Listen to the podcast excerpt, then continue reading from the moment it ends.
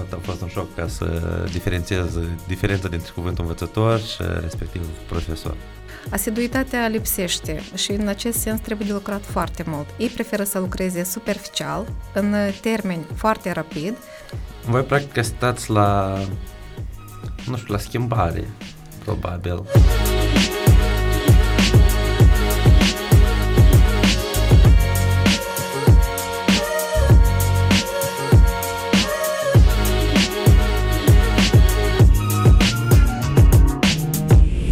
De deseori lumea stă, ah, bună ziua, bine v-am regăsit la podcastul Treci la tablă și astăzi am în ospeție, în ospeție pe domnul Sergiu Plămădeală și Iulia Băț. Uh, ambii sunt profesori de clasele primare și respectiv cred că astăzi o să abordăm anume chestia aceasta din perspectiva lor despre cum este fi profesor la un copil de vârstă cât 6-11? Care și cum? Care de șapte? Depinde. Care... De la șapte până, hai zic, 10-11. Da. Depinde. Um, eu știam că doamna Iulia, profesoară de clasele primare și uh, cumva mi s-a asociat, în general, domnul Sergiu, dumneavoastră sunteți al doilea bărbat care din pedagogie, din educație, care e profesor de clasele primare. Eu probabil că ei mai sunt, nu știu. Probabil, probabil.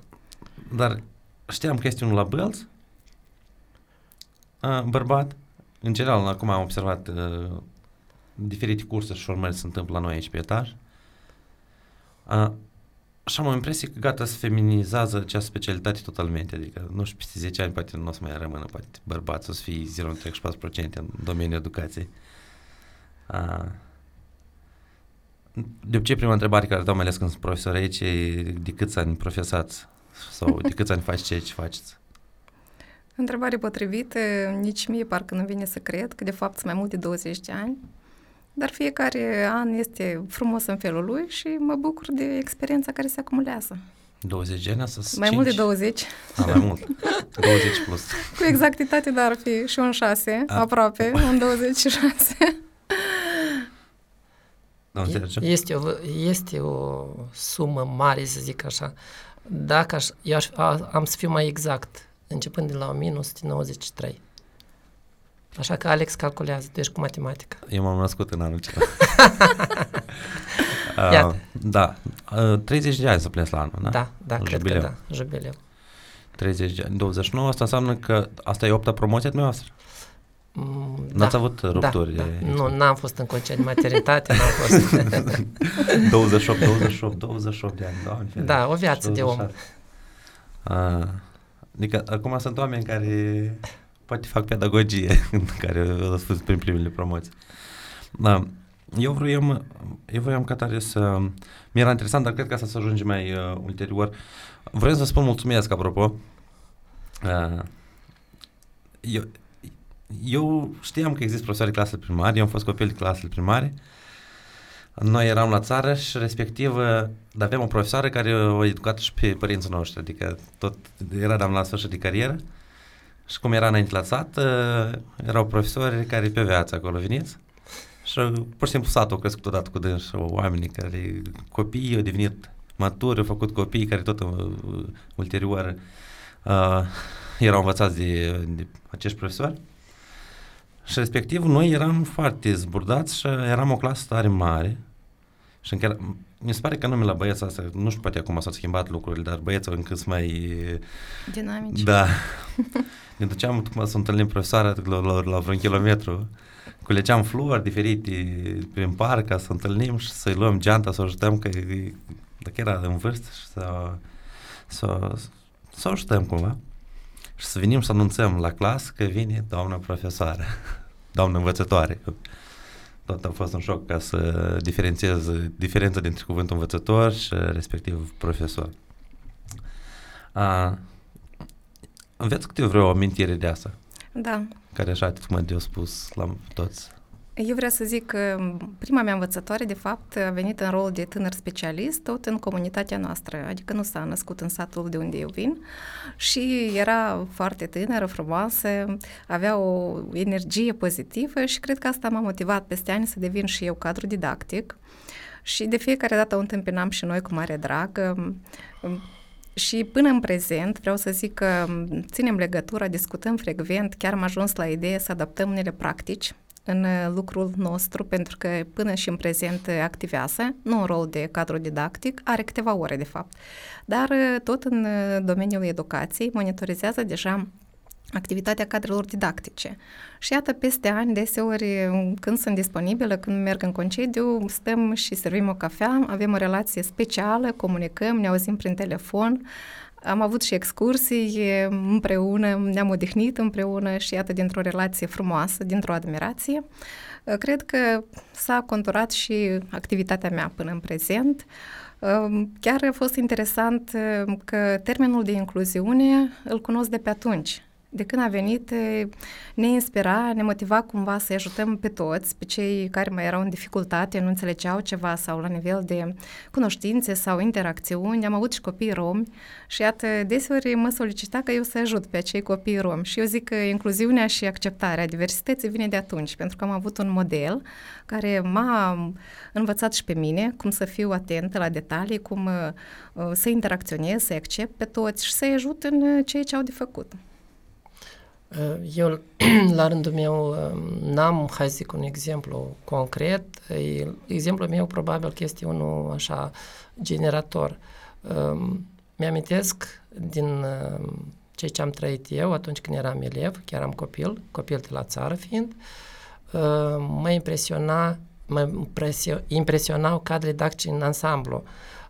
Haina pe care o purtau, totdeauna când vedeau că aveau genți deosebite, mirosul care era în spatele lor după ce trecea pe lângă noi, noi ne uitam așa cu admirație la aceste persoane și ne păreau că sunt niște persoane, niște actori, niște persoane deosebite.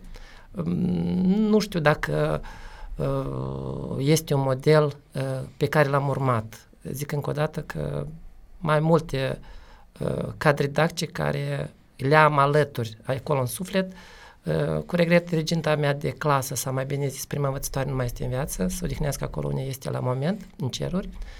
Um, cu o deosebită plăcere mi-amintesc de dumneei, uh, doamna Zinaida Mițul, uh, totodată țin să menționez cadrul didactic care mi-a fost dirigintă, doamna Bădărău Tamara, este acum pensionară, este vioaie, este ageră, este o persoană care a știut să și știe în continuare să unească lumea, um, ne organiza niște activități deosebite, excursii, aveam discuții uh, cu dumnei pe marginea tuturor problemelor care ne interesa la moment, fiind noi adolescenți deja în clasele gimnaziale.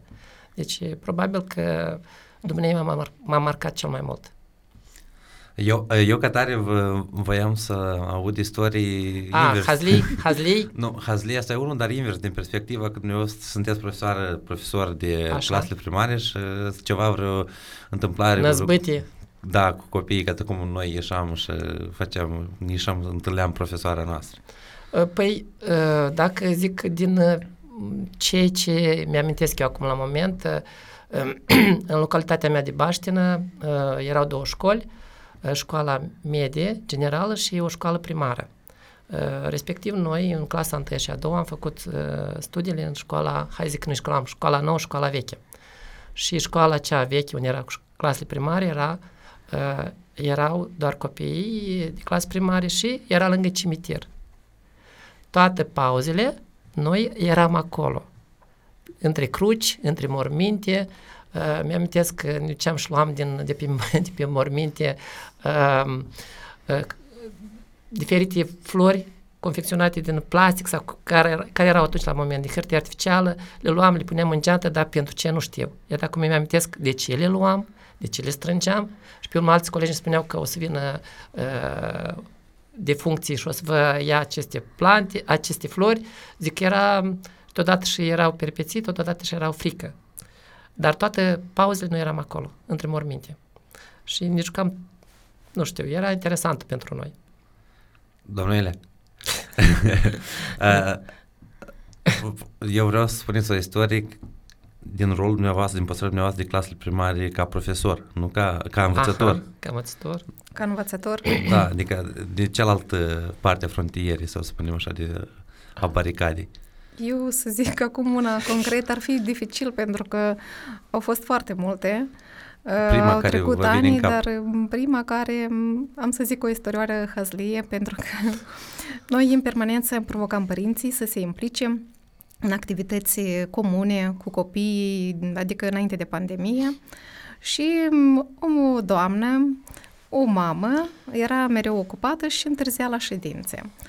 La momentul în care am intrat în sala de clasă, cineva dintre părinți a venit cu ideea să organizăm o activitate în ajunul sărbătorilor de iarnă și să mergem în incinta cinematografului Moscova la care doamna numai ce a venit, n-a înțeles despre ce e vorba și zice cei cu dumneavoastră oameni buni, nu ați nebunit, care Moscova pe drumul ăsta, acum iarna, unde să ajungem noi? Asta dacă zic de părinți, dar cu siguranță acum mi-ar fi greu să filtrez, că au fost foarte multe momente cu copii și mai distractive și mai puțin poate distractive și mai dificile. O să încerc pe parcurs și revin um, cu altă istorioară, da. poate. Ok. Um, eu tot de ce încerc să invit mai mult profesori ca să aducem așa la lumina zilei oamenilor care poate nu sunt în domeniu sau poate au o impresie greșită despre ceea ce fac profesorii sau cumva trăiesc cu iluzia asta că profesorii fac doar școală și nu mai au ceva pe lângă aceasta, de exemplu. Adică nu poți fi profesor după ești profesor și când dormi și când trezești dimineața și când ai dejunul. Um, ce hobby au profesorii și învățătorii, de exemplu, clasele primare? Încă o dată. Hobby, hobby. hobby Ce vă ocupați voi, de exemplu? Eu am să zic de o pasiune mai nouă, pentru că să fii învățător în clasele primare, trebuie în permanență să fii în mișcare, în schimbare, trebuie să ai o energie multă, pozitivă, din care să genereze un proces didactic pe măsură, pentru că copiii sunt diferiți. Și înainte de pandemie, erau de fapt aspirații mai vechi. Am început să merg în drumeții. Asta mă motivează enorm și de fiecare dată când mă întorc, mi se pare că am un restart și asta mă ajută să merg mai departe, să văd lucrurile pozitive, să găsesc soluții pentru mai multe. Și de fiecare dată analizez și zic că odată ce eu încerc să învăț ceva nou, am nevoie de contextul potrivit. Trebuie să știu cum se face, cum se practică și pe parcurs am învățat de ce echipament am nevoie, cum trebuie să fac deplasarea, cum să asigur poziția corectă. Și fac transferul întotdeauna. În sala de clasă trebuie să dai copilului ceea de ce are nevoie, ceea ce este potrivit, ceea ce îl face să înțeleagă, să-și dezvolte abilități și să aibă chef de face.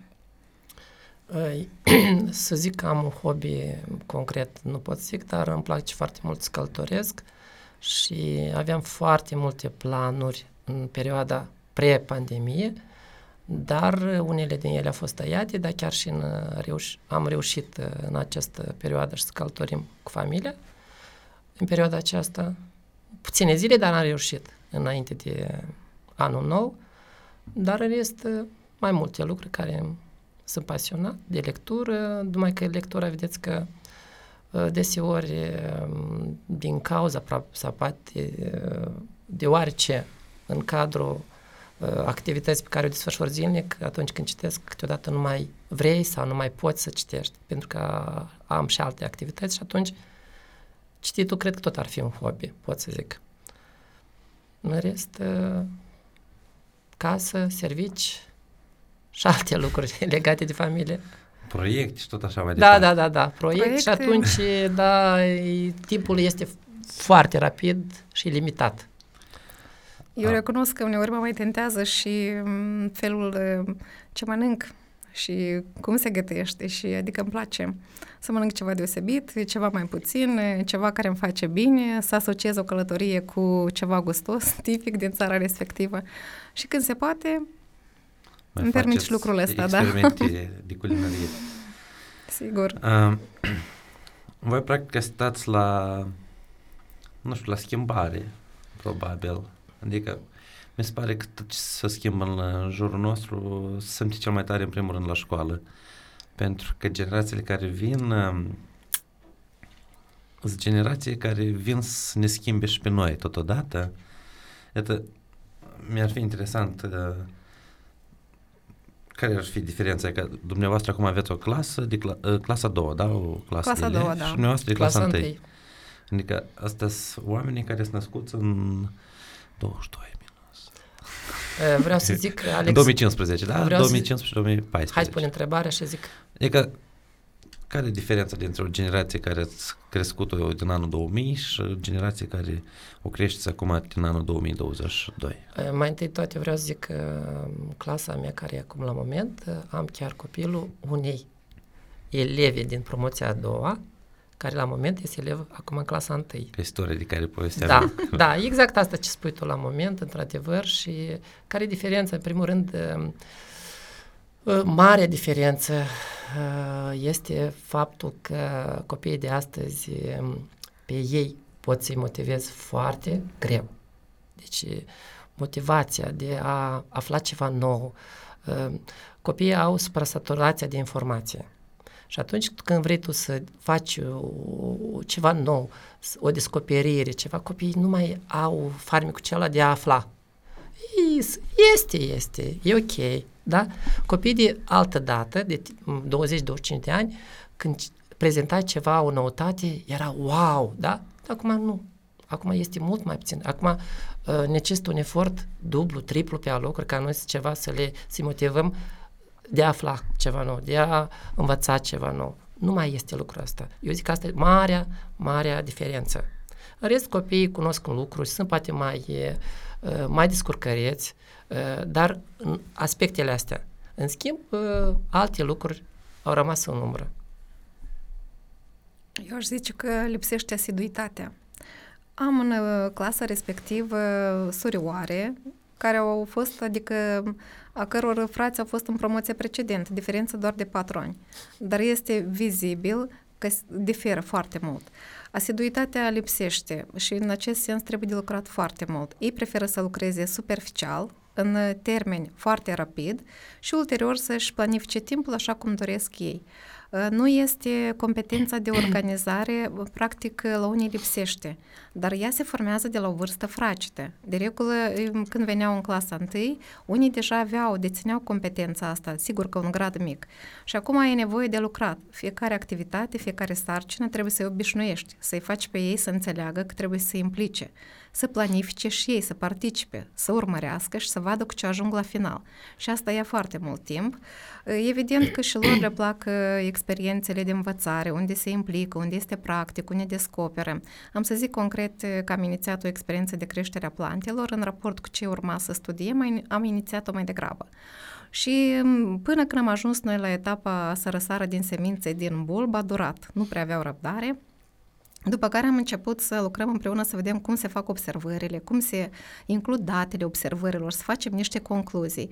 Și am remarcat dacă am lucrat mult în acest sens și au format niște deprinderi. Și adică spre final deja de experiențe, când au început să apară florile, deja singuri inițiau, veneau cu ideea, haideți să facem înregistrarea observărilor la o săptămână, la 10 zile, să vedem ce se întâmplă, au făcut niște concluzii, dar zic, dacă înainte se putea foarte ușor de implicat copiii, Acum trebuie foarte mult timp și trebuie să fii și un profesionist bun, pentru că trebuie să ai și capacitatea de a alege acele sarcini care ar oferi copilului interes și posibilitatea de a se implica.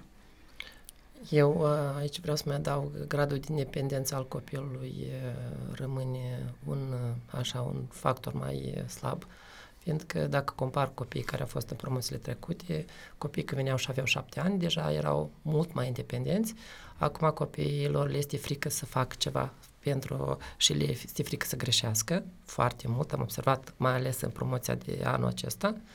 Uh, de fiecare dată întreabă, da, așa e corect, da, așa e corect, da, așa e corect. Zic, dar tu încearcă și vezi, e corect sau nu? Le este frică să greșească.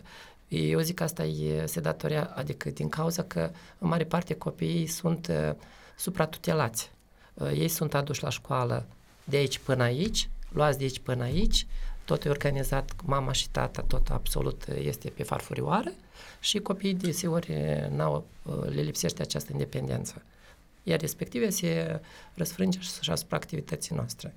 În rest, oricum, chiar dacă avem aceste dificultăți, îi văd copii care, până la urmă, în timp de patru ani, reușim schimbăm progresează. Mult, progresează. Adică la ce ce spuneai tu, că îi vedem schimbarea, într-adevăr, eu deja văd schimbare de la 1 septembrie până acum, văd foarte mare schimbarea.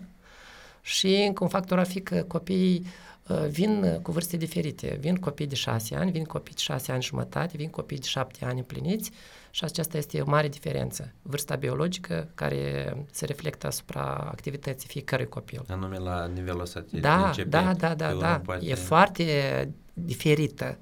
Părinții nu înțeleg lucrul ăsta. Și fiziologic poate să diferit și tot. Uh, da, Găsesc, cumva copiii își vârsta seama să- intelectuală și vârsta biologică nu totdeauna sunt uh, alături. La unii sunt, este mai tardiv, la unul mai este mai devreme și depinde. La unii coincide, la unul nu.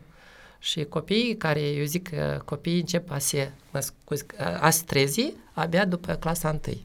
Unii abia uh, își dau seama că sunt elevi la școală. Sunt înțeleg că voi recomandați să... cu- Presupunem că asta e o recomandare la, Așa? ca să vină tăți uh, plus minus la 7 sau plus minus la Uh, 6? Nu, nu, eu nu m-am referit la acest aspect, dar este dificil atunci când sunt copii f- diferiți. Uh, Sunt de 6, de 6 jumătate, 7. Dacă sunt toți la o vârstă 6, cam s- aproximativ egal. Sau 6 jumătate, sau 7, pentru că pentru noi este dificil. Ah, ok. Asta am Am spus. înțeles. Da, și dacă zicem uh, de școlarul mic când vine la școală, de fapt este analizat, văzut, observat din perspectiva maturității școlare. Uneori ei nu sunt destul de pregătiți și dacă sunt mai mulți în sala de clasă, atunci cadrul didactic ia mai mult timp uh, să adapteze pentru ei, să integreze, să le ofere ceva individualizat și asta ar fi un pic mai dificil, dar nu spunem că nu sunt soluții. Sigur. Ei, chiar lor le este mai greu să se adapteze la regimul școlar, la tot ce se întâmplă acolo. Ei au mai multe dificultăți. Oricum, uh, diferă de la caz la caz, nu putem zice că Da. este caracteristic pentru toți. În promoția aceasta eu am o fetiță care a venit uh, total nepregătită, nu știa nici litere, nici să citească, dar a avansat destul de bine. Acum, la etapa aceasta, în clasa a doua, spre sfârșit de an, știe chiar să prezinte o lectură și destul așa de bine rezumativ, dacă a antrenat, a fost curioasă, i-a plăcut școala din start, adică progresează. Dar uh, deja celelalte aspecte noi le individualizăm în dependență de necesitățile lor. Că e dificil, e cert, dar că e posibil de realizat, tot este.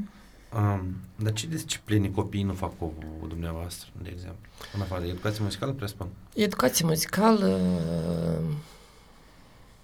în De- clasa mea, da. Eu uh, le fac pe celelalte, dar în celelalte clase depinde de clasă. E diferit. Eu am Diferit. și funcție de director adjunct și atunci unele uh, discipline chiar nu pot să le predau, să le organizez și atunci le-am oferit altcuiva dintre cadre didactice care sunt disponibile, cum ar fi educația moral-spirituală, educația fizică, depinde cum au optat pentru aceste discipline, cine poate să le realizeze, dar uh, în mare parte cam așa. Adică, și dăm limba străină, presupun. Da, Da, și da, limba da. engleză, evident, În clasa a sunt doua. specialiști Da. din clasa a doua.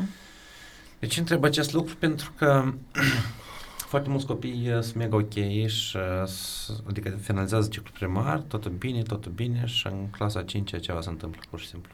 Când ajung în clasa 6 7 îi pierzi pur și gata. Întrebarea este de ce? Da, întrebarea este de ce anume și sau în ce moment a, e problema și în, în, în faptul că sunt foarte mulți profesori și ei nu reușesc să adapteze la metodologii, la stăți diferite, pentru că până acum a fost tot una, sau uh, poate fi și altă. De exemplu, că în cazul dumneavoastră mă gândesc că ar fi un beneficiu faptul că ei încearcă, interacționează de pe, deja de mici cu diferiți Cu oameni. diferiți. O să le fie mai ușor. E o experiență pentru ei, dar aici am putea zice că sunt eh, mai mulți factori. La momentul în care se transferă într-o altă instituție și cadrele didactice sunt necunoscute și colegii și depinde cum sunt colegii cu care interacționează și atunci poate fi adaptarea dificilă pentru un copil la treapta gimnazială. Uneori copilul este introvert și atunci când este un cadru didactic la treapta primară, cumva ține în vizor chestia asta și îl motivează, îl încurajează, găsește diverse modalități. Dar eh, dacă ceilalți de la treapta gimnazială, colegii, nu sunt destul de receptivi și fiecare ține doar de disciplina lui și încearcă să, să realizeze obiectivele strict doar de această disciplină și imaginați-vă când eh, toate cadrele didactice au eh, această strategie, copilul se pierde, pentru că are și multe de realizat și pe locuri nu este înțeles și îi vine foarte greu. În, în multe situații asta se întâmplă. Um, Eu am observat acest uh, fenomen uh, și am și probabil și un răspuns, nu știu cât e de uh, valabil pentru situația respectivă. Eu consider că uh, în mare parte copilul aflându-se în familie, atunci când merge în clasa 5 părinții îl consideră deja mare, independent. Uh, Eu consider că acest copil care merge în clasa 5, el, el uh, parcurge practic aceleași etape ca și în clasa 1 și poate, poate și mai dificilă, pentru că el înțelege mult mai multe lucruri decât în clasa 1. Și pentru el este un stres foarte mare și dacă părinții îl lasă să fie independent cu adevărat, el are dificultăți respective. Dacă uh, ar avea părinții mai multă răbdare cu copilul de clasa 5 mai ales în luna septembrie, când în perioada de adaptare, copilul ar trece mult mai ușor.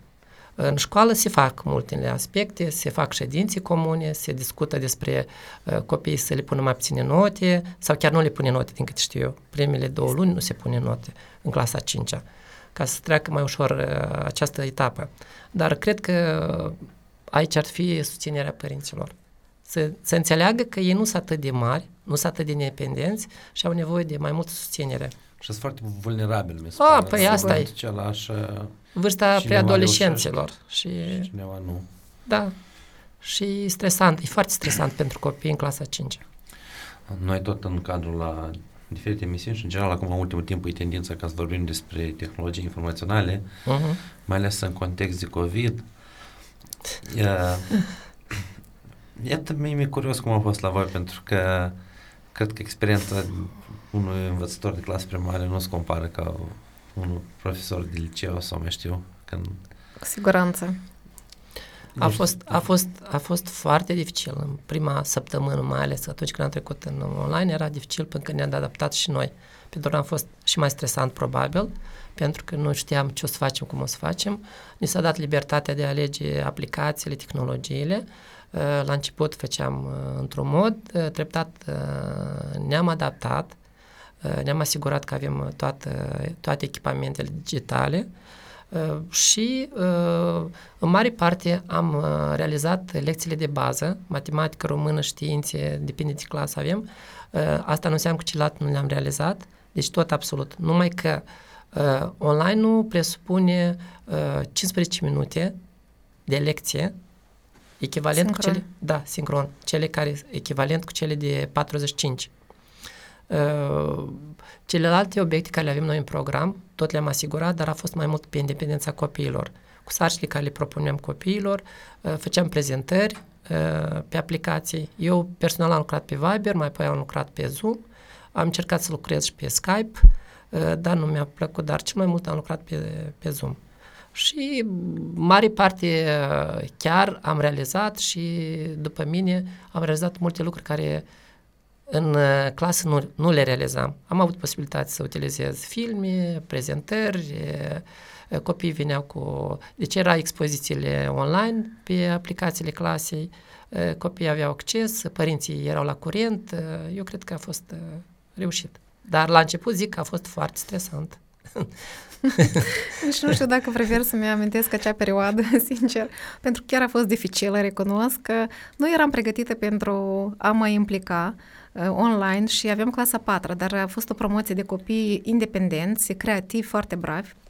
Lucram împreună, am beneficiat de o sumedenie de experiențe reale de învățare Ehm, poate să confirme și Sergiu, pentru că copilul lui a învățat în clasa mea și la un moment dat cineva dintre părinți zice Iulia, nu-ți ajunge, lasă-i odată că atâtea activități, atâta se implică toți, cei mari și cei mici, zice, poate e prea mult. Și la momentul în care m-am pomenit că eu trebuie să organizez acel uh, proces educațional online, eu pur și simplu eram stresată, pentru că îmi făceam o autoevaluare să înțeleg cum voi putea eu să fac față, să asigur calitatea până la moment, pentru că eu nu eram informată, eu nu dețineam uh, competențele digitale necesare, minime, pentru a realiza în uh, clasele primare. Și până la urmă recunosc că o perioadă îmi lua foarte mult timp de pregătire pentru că uh, la fie, pentru fiecare lecție le pregăteam resurse digitale, algoritmul de lucru, verificam uh, lucrări, le pregăteam uh, diferite fișe de cercetare, de observare pentru mediul de acasă, ca să adaptez practicile la mediul de acasă, dar să fac o corelație și cu acele uh, competențe curriculare, pentru că oricum trebuie să le realizezi. După care a fost o perioadă de antrenare cu colegii. Uh, probabil probabil că e hazliu pentru mine cel puțin acum. Îmi amintesc cum antrenam chiar și cu Sergiu și colegii din instituție să vedem cum funcționează, cum se întâmplă pe Zoom, ce se poate de făcut, care opțiune este. Și iată așa serii întregi am antrenat până când Cred de undeva vreo lună așa a durat să lucrăm, uh, să ne auzim cu copiii, să lucrăm uh, prin grupul comun al clasei, chiar am avut uh, și acum este activ pe Facebook, prin Viber, iar după cam undeva o lună, cu îndrăzneală, deja mi-am dat seama că dețin unele competențe și asta nu m-ar frustra, aș putea să realizez să fie și eficient, pentru că copiii mari de clasa 4 uneori puteau să comenteze ca un adult și atunci nu vroiam cumva să-i demotivez prin felul când mă prezint la nivel. Uh, și a funcționat, adică ei așteptau uh, ca pe o sărbătoare, pentru că erau obișnuiți să interacționeze între ei și când se vedeau, pentru ei era o plăcere. Avem acele um, activități chiar de socializare, ori aveam și activități de prezentare a lecturii prin Zoom, ca să se audă, să se vadă. Uh, pregăteau și ei singuri resurse, adică filmulețe video, când era ceva practic și ulterior le apreciam împreună. Și am avut norocul că a fost și o contingent de părinți foarte activi, responsabili și se implicau și ei, apreciau, veneau cu soluții, cu idei și asta e, dar a fost, zic, foarte dificil. De ce ideea este că trebuie să fim pregătiți oricând, oriunde, de orice. uh, voiam să ne de părinți, dar cumva mi-ați răspuns la întrebare care nici nu a fost dată. Mă bucur că Că au fost părinți receptivi. Sper. Părinții receptivi, dar uh, atunci, perioada când am început, noi și ei stăteau acasă, erau acasă. Erau disponibili Disponibili, cumva. erau într-un fel, uh, uh, poate nu obligație, era în perioada de pandemie totală și erau acasă. Erau lângă ei, puteau să-i ajute, la prima perioadă mai ales. Pe urmă, deja când un pic s-a mai normalizat situația, deja mergeau la muncă și atunci copiii erau independenți Asta da. Am știm ce Da, da știm. Dar și a fost un mare avantaj pentru că atunci când este o comunitate de învățare unde este respect și fiecare vrea să valorifice ceea ce poate el mai bine, ă, așa și părinții veneau cu idei. Uite, se poate, dacă avem un colaj de făcut, știți, este aplicația asta, puneți așa, faceți așa. Adică se implicau și dumnealor ca să valorifice ce știu să se asigure că, uite, pentru copii este interesant, pentru că erau conștienți că avantajul, de fapt, este, în primul rând, a copiilor și chiar și adulților, de ce nu? Și unii au învățat cum să facă filmulețe, cum să facă colaje, să aprecieze, adică a fost o experiență frumoasă. Eu, eu, eu zic din experiența respectivă, probabil că mulți părinți uh, și-au dat seama ce face un învățător. Eu asta din propria, prin propriu exemplu pot zic, au văzut cum se face o lecție, cum se lucrează, cum se joacă la școală, da? Uh, cum uh, se manifestă unii colegi, pentru că dacă aveam poezii de memorat sau de prezentări sau uh, alte lucruri care erau uh, ca o temă și atunci prezentările erau uh, pe online pentru toată clasa în grupurile închise și puteau să-și facă niște concluzii cu, vis-a-vis de propriul copil la ce nivel este, ce face, cum se descurcă. Și asta tot este un factor care pozitiv. Benefic, da, bea. pentru cei conștienți, pentru că da. înțeleg că, uite, copilul meu mai are nevoie de ceva. El nu comentează la fel de bine, da. de fluent. Nu se implică, depinde de situație. Uh, chiar am avut un comentariu și anul ăsta, cu, sau pare mi se anul trecut în clasa 1, că a fost un pic și mai dificil când am avut învățare la distanță și cineva dintre bunici zice uh, dar am uh, urmărit cu sufletul la gură atâta răbdare și online-ul ăsta și am înțeles și eu câte ceva. Altcineva dintre părinți zice, dar cum, doamna Iulia, în clasa întâi așa întrebări profunde ca pentru adult? Zic, uitați de timpurile în care noi veneam cu niște întrebări literale, ca elevul să zică informația din text. Nu, acum gândim un pic altfel. Analizăm, învățăm să înțeleagă conținutul, să înțeleagă ce poate face în alt mediu, cum să transfere. Și iată așa, pentru cum a zis și Sergiu, pentru ei a fost o oportunitate să-și dea seama de niște lucruri, cei care sunt în stare, evident. Și cu întrebările acestea, nu neapărat că o să fie, copiii o să fie aceleași răspunsuri. Adică poți da aceeași întrebări la Sigur. diferite generații sau categorii de vârstă și respectiv și răspunsurile o să fie diferite. Cu siguranță. Independență de ce deține, de gradul lui actual. Deseori e nevoie ca să le tălmăcești întrebările dacă copilul nu înțelege sau mm, nu înțelege unele, unii termeni. Depinde. Deci pentru ce faci? Noi individualizăm deja învățarea, independență de. Voi, organizați, organizați sau desfășurați niște cursuri pentru profesori. Pentru învățători. Eu trebuie să mai durează un pic. Eu, cuvântul învățător, am stat mai des decât toată viața mea. um, da, um, desfășurați niște cursuri pentru învățători de clasele primare. care au ca scop ce?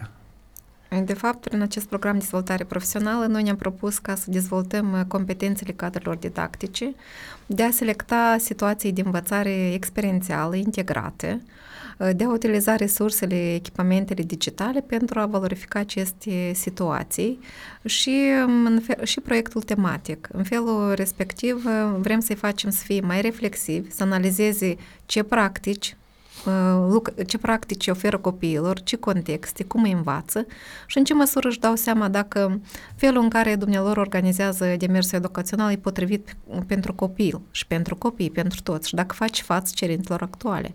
Pentru că vrem noi sau nu vrem, trebuie să racordăm practicile noastre la cerințele actuale. În primul rând, de fapt, la necesitățile copiilor. Acest uh, program pe care l-am elaborat uh, ne gândeam din start și la aspectul practic și n-am, n-am pus accent doar pe tehnologiile digitale, pentru că nu toată lumea care va veni în cadrul acestor formări uh, are aceste echipamente sau este disponibil să le folosească. Și atunci, uh, cu, mare, cu succes poate să le utilizeze aceste informații, să le aplice în practic, chiar dacă nu, nu deci, deține uh, abilitățile de utilizare a tehnologiilor. Deci este aplicabil și fără. Adică, cu sensul, orice persoană care vine aici poate să aplice cunoștințele acumulate în cadrul formărilor noastre. Un aspect important da. este că, dacă mai pot să comentez da, aici, sigur. Uh, pentru că, de regulă, învățătorii ce fac? Selectează metode de lucru, selectează conținuturi, dar uneori nu analizează cum, în ce măsură și dacă este util pentru copil și îi va da ceva, adică îl va învăța, îi va forma niște deprinderi practice. Și dacă au început în perioada pandemiei să utilizeze unele aplicații, unele resurse, instrumente digitale, deseori o făceau pentru faptul că era nevoie să practice demers educațional online, dar nu s-au gândit întotdeauna la eficiență ce instrument digital, cum pot să-l practic, cum pot să-l folosesc, adică la etapa de realizare a sarcinii concrete sau la evaluare sau pentru ce să-l folosesc. Și în cadrul acestui program de dezvoltare profesională, noi promovăm și facem claritate ce fel de experiențe de învățare, ce fel de proiecte tematice pot promova în sălile de clasă concret și cum pot utiliza potrivit acele resurse, aplicații digitale, încât să fie și elevul motivat să se implice, să participe și să folosească în toate etapele. Și planificare, și realizare, dar și evaluare. Eu aici să mă refer la faptul că în acest program, ca un fir roșu, va fi implicarea elevului, copilului, în caz de față, în toate activitățile pe care le organizează cadrul didactic, începând de la proiectarea activităților, realizarea propriu-zisă și evaluarea e precis și totodată și extinderea. Totodată aceste activități se referă și la implicarea familiei uh, prin extinderea activităților uh, în afara lecțiilor, activități, activităților care vor fi organizate de cadre didactice. Deci noi facem lucrul ăsta uh, atât teoretic cât și practic, îl facem interactiv și grație faptul că noi am organizat și le organizăm cu prezență offline, adică fizică, acesta cred că este un factor principal. Pentru că lumea uh, poate să vină cu întrebări directe la sursă, uh, poate să um, disemineze practica pe care o dețin, poate să vină cu diseminarea experienței, poate să vină cu soluții, cu întrebări și lucrul este foarte important pentru cadre didactice. Pentru că, pentru că, de fapt, clasele primare este, în primul rând, comunicare tet-a-tet. Da? Uh-huh. Și dacă lipsește acest lucru, nu știu.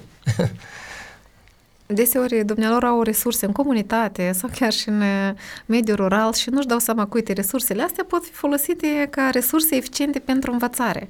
Și pot să abordeze cumva teoretic sau și copilul nu înțelege, dar atunci când el face practic și când uh, au idee cum se întâmplă și cum pot racorda cu curriculum, atunci apare și interesul, motivația pentru copii, cel mai important lucru, dar și calitatea în educație că uneori sunt departe. Înțeleg că ceea ce este în curriculum nu poate fi abordat integrat.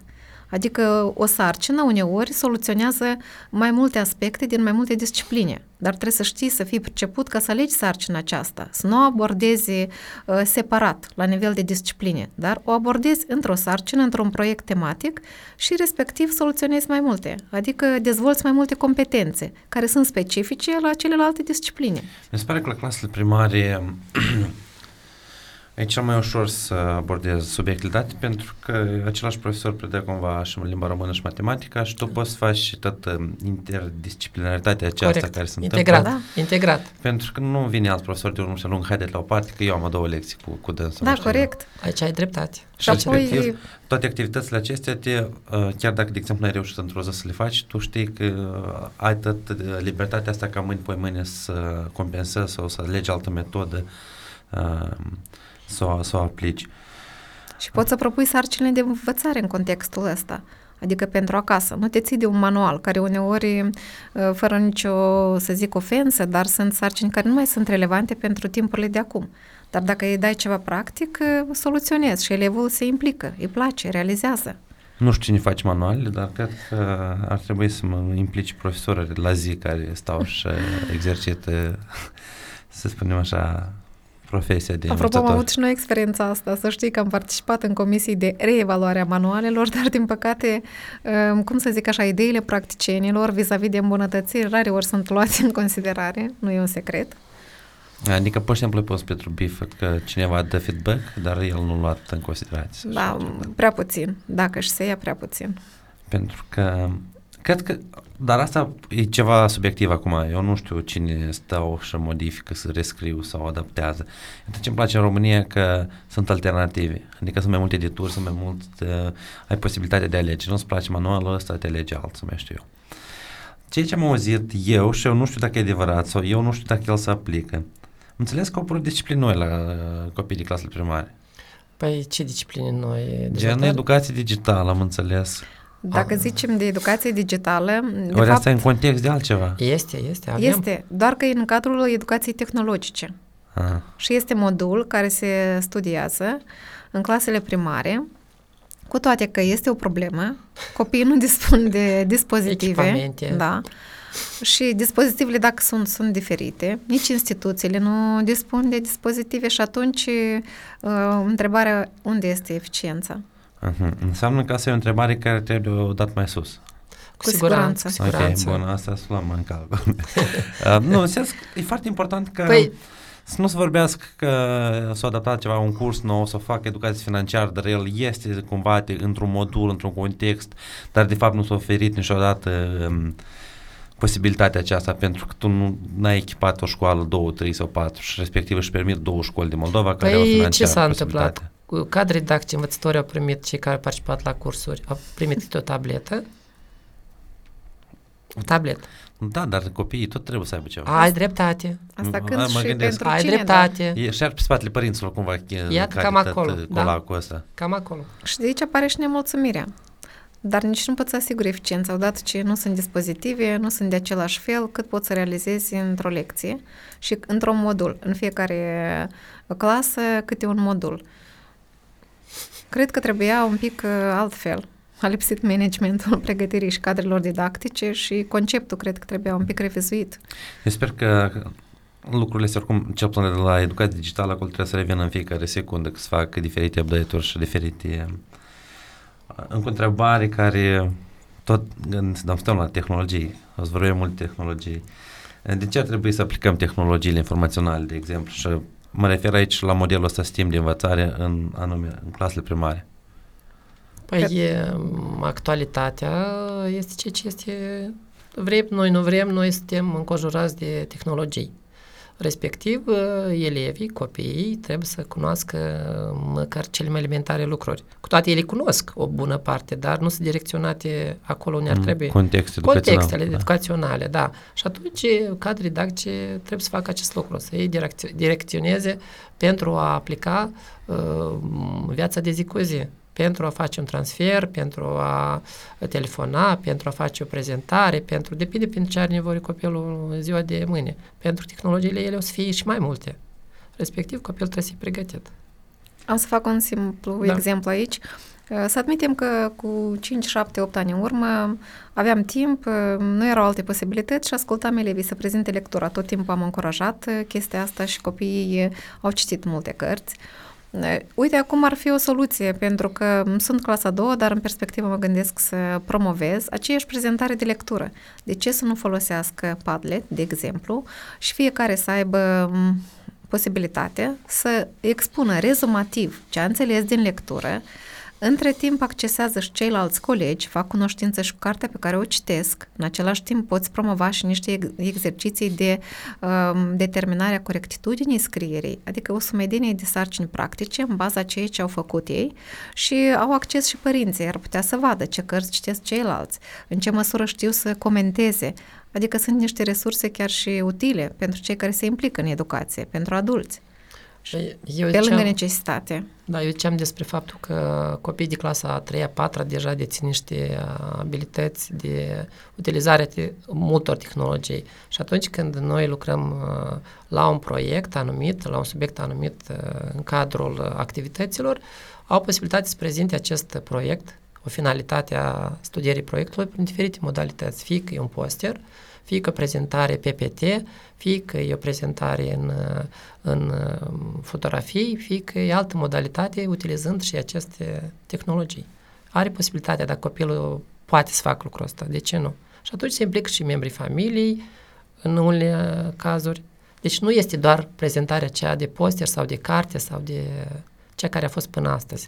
Noi trebuie să mergem într-un fel cu ceea ce se întâmplă în societate la moment. Vreau să zic, promoția mea anterioară nu a fost, uh, nu a avut uh, modul respectiv educația digitală. Dar în clasele a 3 a 4 deja promovam cumva prezentările, fie PPT, fie alte modalități, fie cel colaj creat uh, digital și mm, oricum este o altă modalitate, curiozitatea copiilor crește, mai găsesc alte opțiuni, cum să creeze, cum să, fac, să facă, să dezvoltă creativitatea. Pandemia ne-a dat așa un șut da? să schimbăm multe lucruri, pentru că ne-a impus într-un fel ca să schimbăm uh, uh, modul de predare și modul de prezentare și evaluare. Uh, revin la ce am spus mai devreme, că în această, uh, în această activitate s-au implicat părinții, în primul rând, familiile, pentru că au fost uh, cei care au pregătit împreună copiii și ei au venit cu prezentările atunci când au filmat copilul când prezintă o poezie, ca exemplu, uh, noi am apreciat-o când face o activitate uh, sau uh, atunci când are un proiect și trebuie să vină să prezinte și zic încă o dată, pandemia ne-a făcut să schimbăm unele lucruri. Chiar și acea apreciere, când da. dorim să participe fiecare dintre ei, atunci de ce nu creăm un chestionar? Și avem criteriile și putem și datele să le vedem și sunt și pentru noi o sursă benefică, pentru că în baza rezultatelor putem planifica altceva, o îmbunătățire sau... Plus părinții au înțeles că dacă duci copilul la școală nu trebuie să te griji, trebuie să participi activ în procesul ăsta de învățare. Ai copil până în clasa 12, trebuie să fii alături de el. Eu așa le spun tuturor părinților, trebuie să fii alături atunci când are nevoie. Asta nu înseamnă că trebuie să stai lângă el mereu, dar trebuie să-l ghidezi nu, e clar că în clasa 12 deja, dar da. 18 ani le duci un pic de responsabilitate, dar cel puțin în clasele primare și poate până în clasa 5 6 părintele trebuie să fie ca colacul de salvare permanent alături. Păi pentru ce avem copii? Ca să avem grijă de ei. Și apropo, revenind la programul nostru de dezvoltare profesională, uh, cei care participă au remarcat uh, ideea că în lucru practic, în discuțiile reflexive, în sarcinile pe care le propune, au înțeles uh, ce fel de aplicații pot utiliza pentru realizarea sarcinilor, pentru evidența unei experiențe, pentru evaluare, pentru a implica și pe adulți, adică au început să facă diferențele, pentru că ulterior nu era punctat. Le utilizau pentru că dețineau unele competențe, le utilizau chiar distractiv, dar nu în așa măsură ca să înțeleagă care sunt utile și pentru ce. Eu vreau să remarc aici un lucru îmbucurător, că participanții care au fost în uh, grupurile noastre uh, sunt uh, unele persoane care dețin foarte multe competențe la acest uh, capitol și vineau cu propria, uh, propriile prezentări.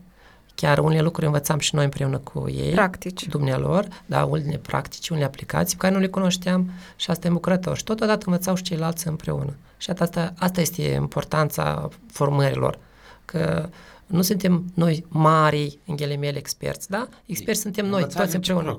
Normal. La copii putem să Normal, asta și este ideea seminalelor, formărilor. Pentru că învățăm împreună. Și mai am o întrebare, dar asta e așa ca un fel de cireaș de pe tort.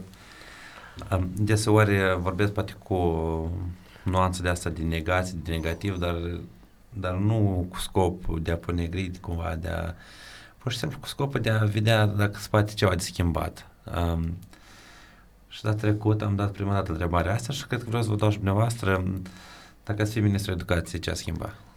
Două lucruri.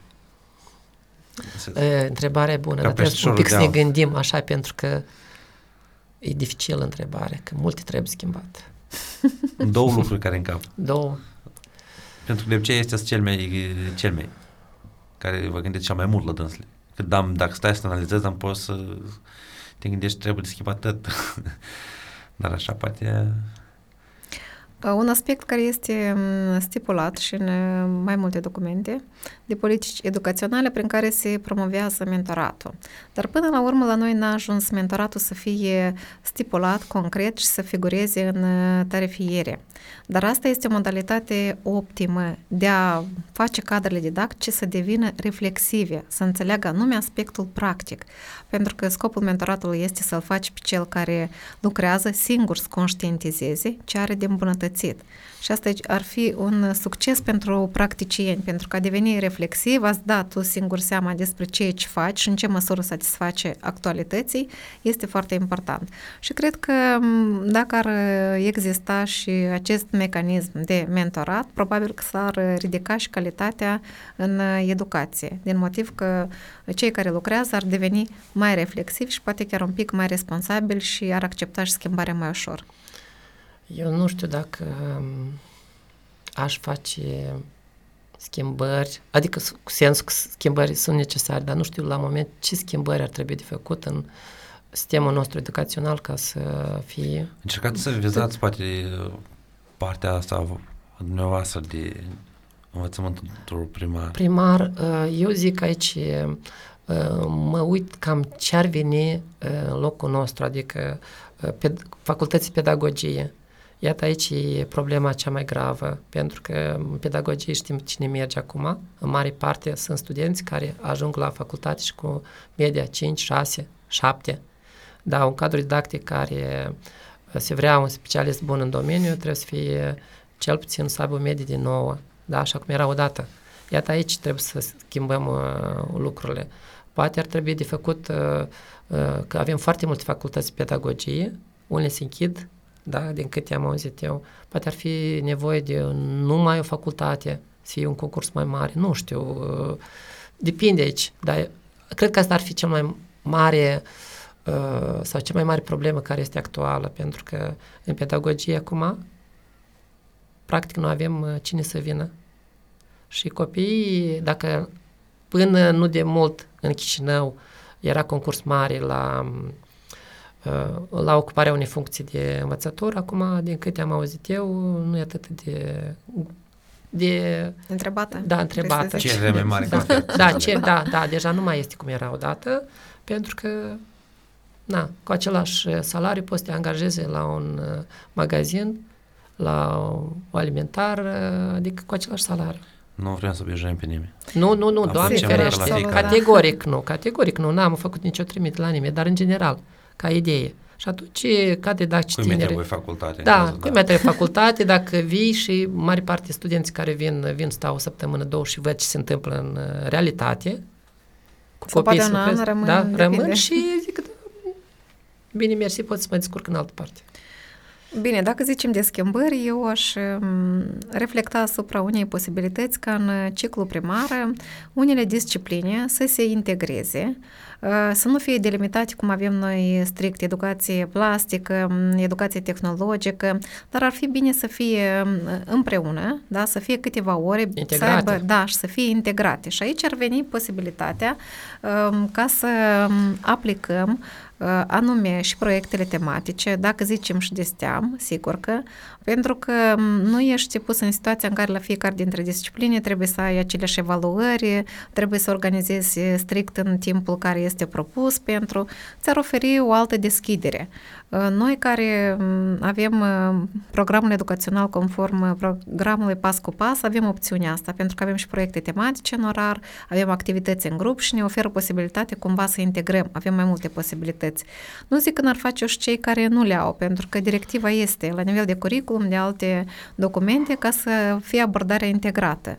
Poate că faptul că s-ar îngloba și ar fi uh, cu un titlu, dar ar fi 4-5 discipline, le-ar oferi posibilitatea mai multora să practice. Eu mă gândeam aici dacă aș fi în rol de ministru, eu cred că, nu știu, aici depinde iar partea financiară. Uh, dar uh, atunci când uh, elevii ar aplica ceea ce învață, ar merge în excursii organizate cum se face în toate țările, da? Fiecare săptămână sau o lună, măcar o dată în lună, să meargă undeva să pe teren, să sondeze, să, să observe lucrurile astea, să fie din partea statului, nu a părinților. Faci biologie, deci da, la Spitalul da, Republican. Asta, asta e ideea să aplicăm, să fie învățare experiențială, nu numai pe teorie și să vizionăm ceva la, și să chemăm noi experți, dar să mergem undeva împreună, să călătorim, să observăm, să mergem la uh, uh, specialiști într-un anumit domeniu, să vedem cum, și asta îi face pe copii să îndrăgească meserie, să înțeleagă cum se lucrează, cum se câștigă banii. Deci asta ar fi pentru mine un scop al învățării, nu doar teoretic, dar și practic. Cu toate că noi încercăm să facem lucrul ăsta. Uh, vorbind, Iulia spunea că avem și uh, proiecte mari, avem și activități în grup și atunci uh, noi ne vine poate univa mai ușor pentru că putem să facem lucrul ăsta. Da, dar trebuie să fie tot la nivel, la nivel de stat ar fi o politică, da nu doar uh, declarativ, dar și să fie și cu adevărat uh, susținut cumva financiar și să fie organizate autobuzele respective, din cât știu care rude am psihotari sunt organizate, să fie și bazinele, da? Copiii să facă sport. Iată aici e o problemă gravă pentru primari în toată Chișinău, mai ales, da? Nu avem posibilitate să facem uh, lecțiile de educație fizică pentru că nu există orar pentru primari, că nu e posibilitate, dacă n-ai două săli într-o școală. Și atunci rămânem cumva în afară. Unde este sănătatea copilului? Iată, aici aș, aș schimba pe sănătate, pe viitorul copiilor noștri. Nu doar declarativ. Dar partea practică nu mai este așa cum se crede. Da, ai dreptate.